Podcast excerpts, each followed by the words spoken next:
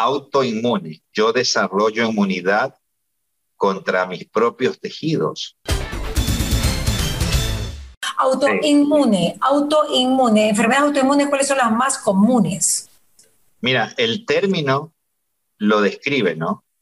Tiene que ver con un tema inmunológico, de inmunidad, de respuesta inmune, pero de forma espontánea y auto, ¿verdad? Entonces, autoinmune. Yo desarrollo inmunidad contra mis propios tejidos.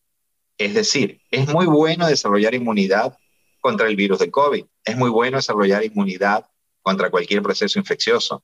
Pero desde ya no es bueno y es base de estas enfermedades desarrollar anticuerpos contra determinados antígenos que están en nuestros propios tejidos. Y de aquí surge que hay una multiplicidad de enfermedades, algunas un poco más prevalentes que otras, que se rotulan como enfermedades autoinmunes, ¿ya? En el cual hay una disregulación de nuestro sistema inmunológico de reconocimiento.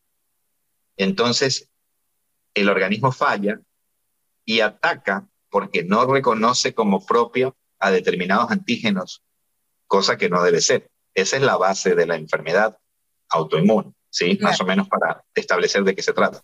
Usted sabe que yo nunca lo he entendido muy bien.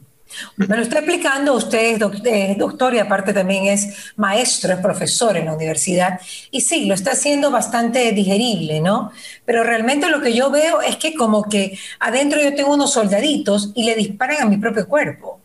Es así, literalmente es así. Tal cual.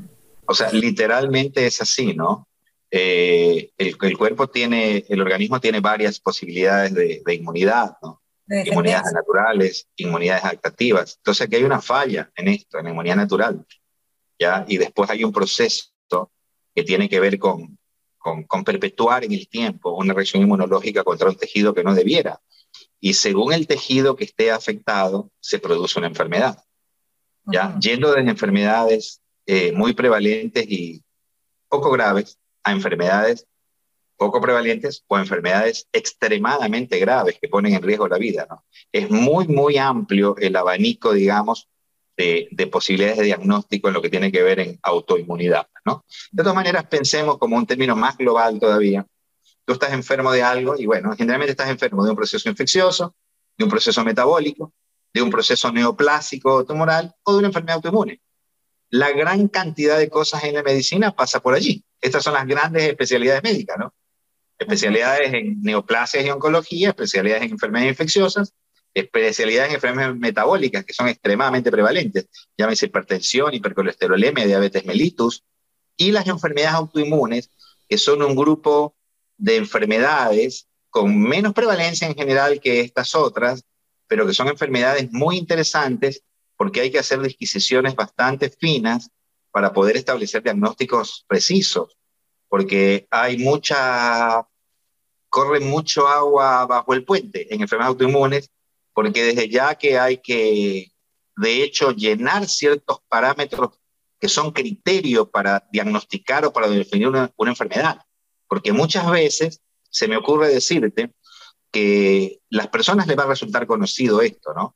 Dicen, uy, tengo un anticuerpo contra mi propio tejido, y este anticuerpo en el laboratorio se mide globalmente como un anticuerpo que se llama anticuerpo antinuclear. Así se llama, el ANA. La gente, esto es común porque tú vas a ver muchísimas personas con esto y muchas personas con anticuerpos antinucleares pedidos que en realidad no tienen enfermedades autoinmunes. Primer gran punto, primer gran punto, tener un anticuerpo antinuclear positivo no significa necesariamente tener una enfermedad, porque de hecho está establecido que 10 a 20% de la población general puede tener un anticuerpo antinuclear positivo sin que eso denote nada en lo absoluto. Nada. Entonces, de aquí surge el gran término, ¿cuál es el significado clínico de tener un anticuerpo antinuclear positivo? Si tú no tienes un síntoma, probablemente no tenga ningún valor. Y en el caso extremo, si tú no tienes ningún síntoma, hay ciertos anticuerpos que se han detectado años previo a desarrollar una enfermedad. Eso se ha visto en los anticuerpos básicamente por ejemplo, en artritis reumatoidea, el anticuerpo antipéptido citrulinado se llama. O en lupus, un antinuclear. O en diabetes mellitus tipo 1, anticuerpo contra la célula de los islotes. Entonces son marcadores que pueden estar previo al desarrollo de una enfermedad, pero a no enloquecer. Cuando tú tienes el anticuerpo antinuclear positivo, probablemente no tengas ninguna intervención que hacer. O sea, no pecar en exceso ni irse de más con indicaciones de diagnóstico o tratamiento en personas que tienen aisladamente un anticuerpo antinuclear positivo. pero, eso, lo tiene que, eso, lo tiene que, detectar el médico que está leyendo el examen de laboratorio, ¿no? Porque si no, nos confundimos todos. O sea, nosotros no sabemos leer exámenes de laboratorio. Ahora, ¿cuál sería la, mi primera pregunta, doctor? ¿Cuál sería, ¿Cuáles serían las enfermedades autoinmunes más conocidas, más recurrentes, que más vemos en el medio? Mira, eh, el hipotiroidismo, que es muy prevalente, y mientras más edad tenemos, más prevalente, ¿no? Después de la menopausia, más o menos 4% por año se pueden imponer hipotiroides a las personas. También afecta a mujeres jóvenes. Hipotiroidismo. ¿Quién no tiene un amigo hipotiroide, ¿no? que está tomando tiroides? Bueno, esa es una enfermedad autoinmune, por ejemplo. Una enfermedad autoinmune específica de órganos que no genera gran conflicto, porque no es una enfermedad sistémica. Es una enfermedad en la cual se han detectado que hay dos anticuerpos que son, digamos, los que suelen estar presentes en esa enfermedad y tienen un nombre. Se llaman anticuerpo antiperoxidasa y anticuerpo antitiroglobulina. Punto. Yo tengo una persona, viene con ciertos síntomas o sin síntomas, porque muchas veces uno detecta los cuadros subclínicos. Subclínicos es que todavía no tengo clínica D, todavía no tengo manifestaciones de D. Entonces viene alguien y dice, me siento así asado, nada, y tú le, le pides un perfil de hormonas tiroides, te encuentras que tiene una hormona que se llama hormona estimulante del tiroides que está elevada, porque se eleva porque quiere tratar que el hipotiroidismo mejore. Entonces, esa es la marca, y le pides un anticuerpo, anti-TPO, tiroperoxidasa, antitiroglobulina, y tiene una tiroidopatía autoinmune. Si tiene un poquito de, glándula crecida, un pequeño bocio, se llama tiroiditis de Hashimoto. Y así se van definiendo los diagnósticos. Al revés de esto, el hipertiroidismo también puede ser por una enfermedad autoinmune. Glándula tiroides. Pero, pero los autoanticuerpos y las enfermedades tiroideas y las enfermedades autoinmunes se pueden manifestar donde quieras. ¿Cuál es muy común? ¿Qué le suena mucho a la gente? Por lo prevalente que es sobre todo en mujeres jóvenes. El lupus eritematoso sistémico. Claro, exacto. La artritis reumatoidea. En mucha menor medida la esclerodermia, la dermatomiositis, la polimiositis, la enfermedad mixta del tejido conectivo, el síndrome de overlap o sobreposición. Entonces hay una multiplicidad enorme en ese caso que te acabo de contar... Esa, esa enfermedad de la piel que se les hacen como unas ronchas, ¿cómo es que se llama? Bueno, como unas ronchas la gente diría urticaria, pero la enfermedad de la piel típicamente eh, de estas enfermedades autoinmunes sistémicas que te conté reumatológica es la esclerodermia. Hay enfermedades de la piel inmunes francas. El pénfigo, terrible enfermedad. El penfigoide, ampolloso que te compromete es terrible, es como tener un quemado. hábleme en cristiano, hábleme en cristiano que no le estoy entendiendo nada. Hábleme en cristiano, ¿qué es el fénfigo? Dígame qué es el fénfigo. Ya, estamos hablando de enfermedades autoinmunes. No, no, pero el fénfigo, ¿qué es el fénfigo? ¿Qué enfermedad es esa? Déjame que, déjame que me ordene que yo soy bueno al final si me das chance, mira. El tema es así. El tema es así. Tú tienes una enfermedad autoinmune y yo te estaba contando porque a la gente le va a sonar lupus, artritis reumatoidea, describí ciertas enfermedades sistémicas que básicamente caen en el campo de la reumatología. Ya. Ya no de la endocrinología del tiroides, sino de la reumatología. Estas que te nombré. Mira, los músculos y la piel, dermatomiositis, polimiositis, se te inflaman y se te dañan los músculos. Y dentro de esas nombré una que se llama esclerodermia o esclerosis sistémica progresiva, que son esas personas que se ponen ría, ría, ría, que después no pueden abrir nada y se comprometen con los órganos. Entonces tú me llevas a la pregunta, ¿qué es eso de la piel que a veces afecta con ronchas? Bueno, puede ser una urticaria vasculítica, se me ocurre decirte. No te puedo decir de otra forma más sencilla que esa porque ese es el, término. Y, te, y de paso me extendí y dije, Mariela querida, dije, las enfermedades inmunológicas de la piel, ya no de la tiroides, ya no sistémicas, de la piel hay dos enfermedades muy complicadas en las que se desarrollan anticuerpos contra las células de la epidermis, a veces contra la basal, a veces contra la epidermis, que se llaman, se llaman, así se llaman, pénfigo o penfigoide, que son unas enfermedades muy feas en las que se te generan una cantidad de ampollas que se te pueden comprometer las mucosas de la contigo, una cosa muy fea, es como un quemado, y es una enfermedad autoinmune. ¿Qué es lo que me gustaría que quede de alguna manera para la comunidad, ¿no verdad? Que sepan que esta cosa inmunológica tiene manifestaciones muy amplias, desde una cosa tan simple como un hipotiroidismo a una enfermedad tan severa como la de la piel que te acabo de contar, a enfermedades sistémicas como la que te dije, ya, a enfermedades neurológicas, la esclerosis múltiple. Eso le va a sonar a muchos. La esclerosis múltiple, una enfermedad neurológica progresiva, muy complicada, que te corta totalmente la expectativa de vida y te genera gran disability, digamos. Entonces, en realidad, eso es una enfermedad autoinmune. Eso también es una enfermedad autoinmune. Por supuesto que sí, una enfermedad autoinmune. La miastenia gravis es una enfermedad autoinmune. ¿Sí? La, la, la, la, esclerosis múltiple que te acabo de contar es una enfermedad autoinmune. El intestino puede tener enfermedad autoinmune. En el colon. Alguien viene, tiene fiebre, hace caca con sangre, se adelgaza, y le haces una colonoscopía y un estudio y tiene una enfermedad autoinmune que se llama colitis ulcerosa. O si se afecta el intestino delgado, se llama enfermedad de Crohn. Son enfermedades, ¿no verdad? Eh, es muy difícil. ¿La fibromialgia también es una enfermedad autoinmune? no, la fibromialgia no es una enfermedad autoinmune. Ya. Justamente la fibromialgia es un diagnóstico de exclusión. Cuando viene una persona con problemas, el, el término del sulfijo algia significa dolor. Mialgia significa dolor muscular. Entonces, cuando uno tiene dolor muscular, uno investiga, ¿tendrá una enfermedad muscular? Entonces uno dice, clínicamente, ¿tiene síntomas que me lo sugieran? Le voy a pedir un examen de laboratorio. ¿Qué le voy a pedir? Algo que me evidencie que los músculos están dañados.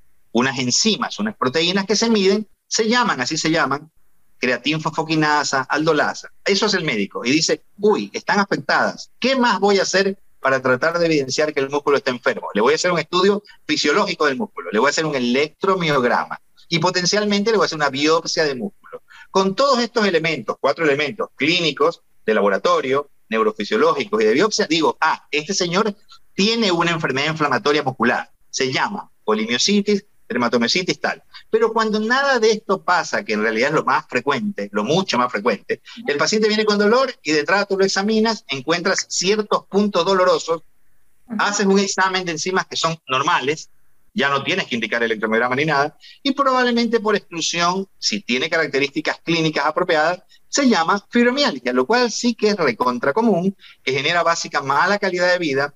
Eso no degenera en nada, no mata a nadie ni nada, lo que te genera es mala calidad de vida por dolor, los que sufren, pobres, no crean que los estoy menospreciando porque sufren muchísimo, pero en realidad quiero decir que son situaciones que dan mala calidad de vida, que no comprometen, digamos, a la, salud en el término de vida mismo, ¿no? De morir y eso, ¿no?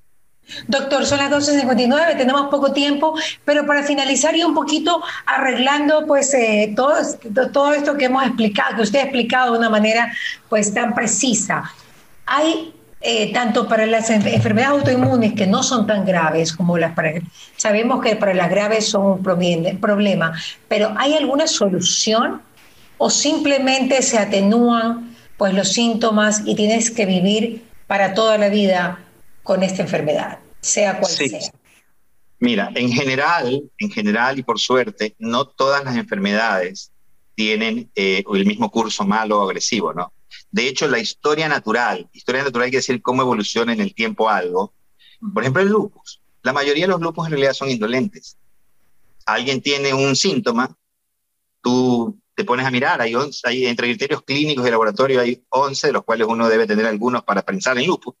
Le pides un anticuerpo antinuclear, le pides un, un anticuerpo específico de lupus que se llama anti-SM de Smith, o un anti de doble cadena, así se llama, ¿no? no importa, o sea, algo, y yo digo, ah, esta chica tiene lupus, pero puede ser que su curso sea indolente, como puede ser que no, porque puede afectar cualquier órgano. Puede ser causa de insuficiencia renal rápidamente evolutiva o insuficiencia renal crónica, puede ser causa de anemia hemolítica o plaquetopenia autoinmune, puede ser causa de manifestaciones neurológicas, psicosis lúpica, cerebritis, mil cosas, pero eso en realidad no es lo más frecuente. Lo más frecuente es el lupus que se maneja de manera ambulatoria con medicamentos relativamente tranquilos que pretenden modificar el curso de la enfermedad. Se llaman drogas modificadoras del curso de la enfermedad.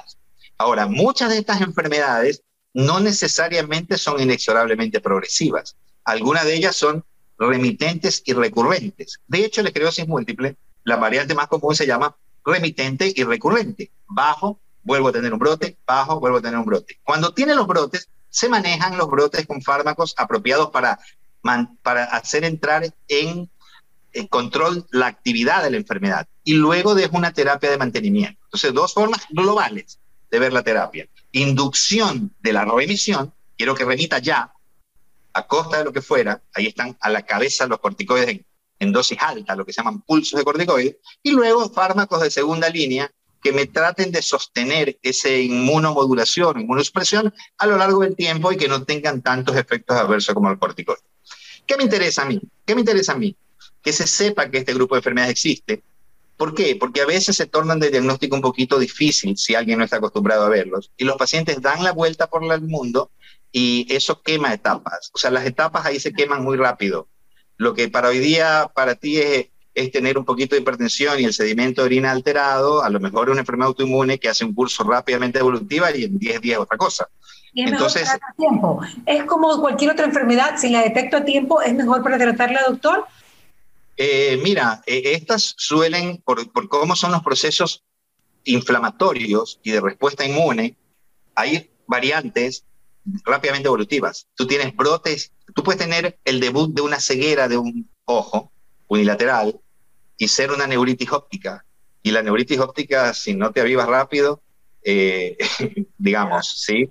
Entonces se va, ¿no? Y una cosa, y pasa lo que se llaman enfermedades rápidamente progresivas o rápidamente evolutivas en el riñón, en el sistema nervioso, en que te consumas la sangre de una manera brutal porque se te hemolizan. Hemólisis quiere decir destrucción de glóbulos rojos. Un glóbulo rojo vive 120 días, pero resulta que cuando hay un anticuerpo que lo recubre, eh, un antígeno, viene el anticuerpo, destruye ese glóbulo rojo, entonces te anemiza porque tu glóbulo rojo no tiene la posibilidad de vivir lo que debe. Anemia hemolítica autoinmune. La, hemofilia también es una enfermedad autoinmune, que es la sangre líquida. La hemofilia es una, es una enfermedad por un déficit de un factor de la coagulación que viene genéticamente determinado. ¿El vitiligo es una enfermedad autoinmune cuando se te pone blanca la piel? Sí, el vitiligo puede ser. Sí, el vitiligo. Sí. Ahora, lo que me llama la atención, doctor, y eso es importante ya para finalizar, eh, ¿las enfermedades autoinmunes son hereditarias o uno las adquiere por mal estilo de vida o por, no sé, algo te pasó? Sí, no, no, no, no necesariamente. Hay ciertas enfermedades en las cuales se ve que hay antecedentes cuando se analiza la situación familiar, pero no necesariamente. ¿Cuánto tiene que ver con eso? ¿Cuánto tiene que ver con que haya codificación en algún gen? ¿Cuánto tiene que ver con medio ambiente? ¿Cuánto tiene que ver con tema hormonal? Son muchas hipótesis. ¿Por qué afectan más a las mujeres que a los hombres tal enfermedad? Entonces, son hipótesis básicamente, ¿no? Pero no hay puntos clarísimos que digan esto es y esto es lo que hay que hacer. Pero los laboratorios están, están entusiasmados en poder darle más eh, remedios y y pues eh, productos para las diferentes enfermedades autoinmunes. Por ejemplo, el lupus hace unos 20, 30 años capaz no tenía cómo tratarse, la gente se moría. Últimamente ya no. ¿no? Asimismo, con otras enfermedades autoinmunes, los laboratorios están aplicados como se aplicaron con la vacuna.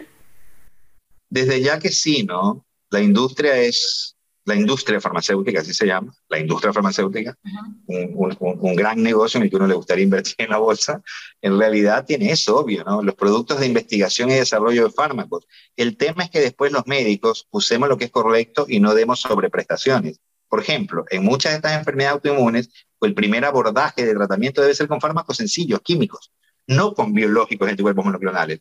Pero hay una diferencia entre darte una pastilla de un dólar y un biológico que vale dos mil.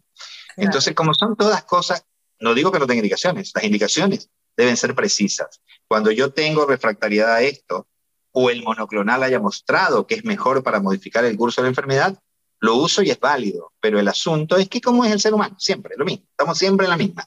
La sobreprestación es producto de la ansiedad y angustia, incertidumbre del paciente y el desafuero de los médicos, ¿no?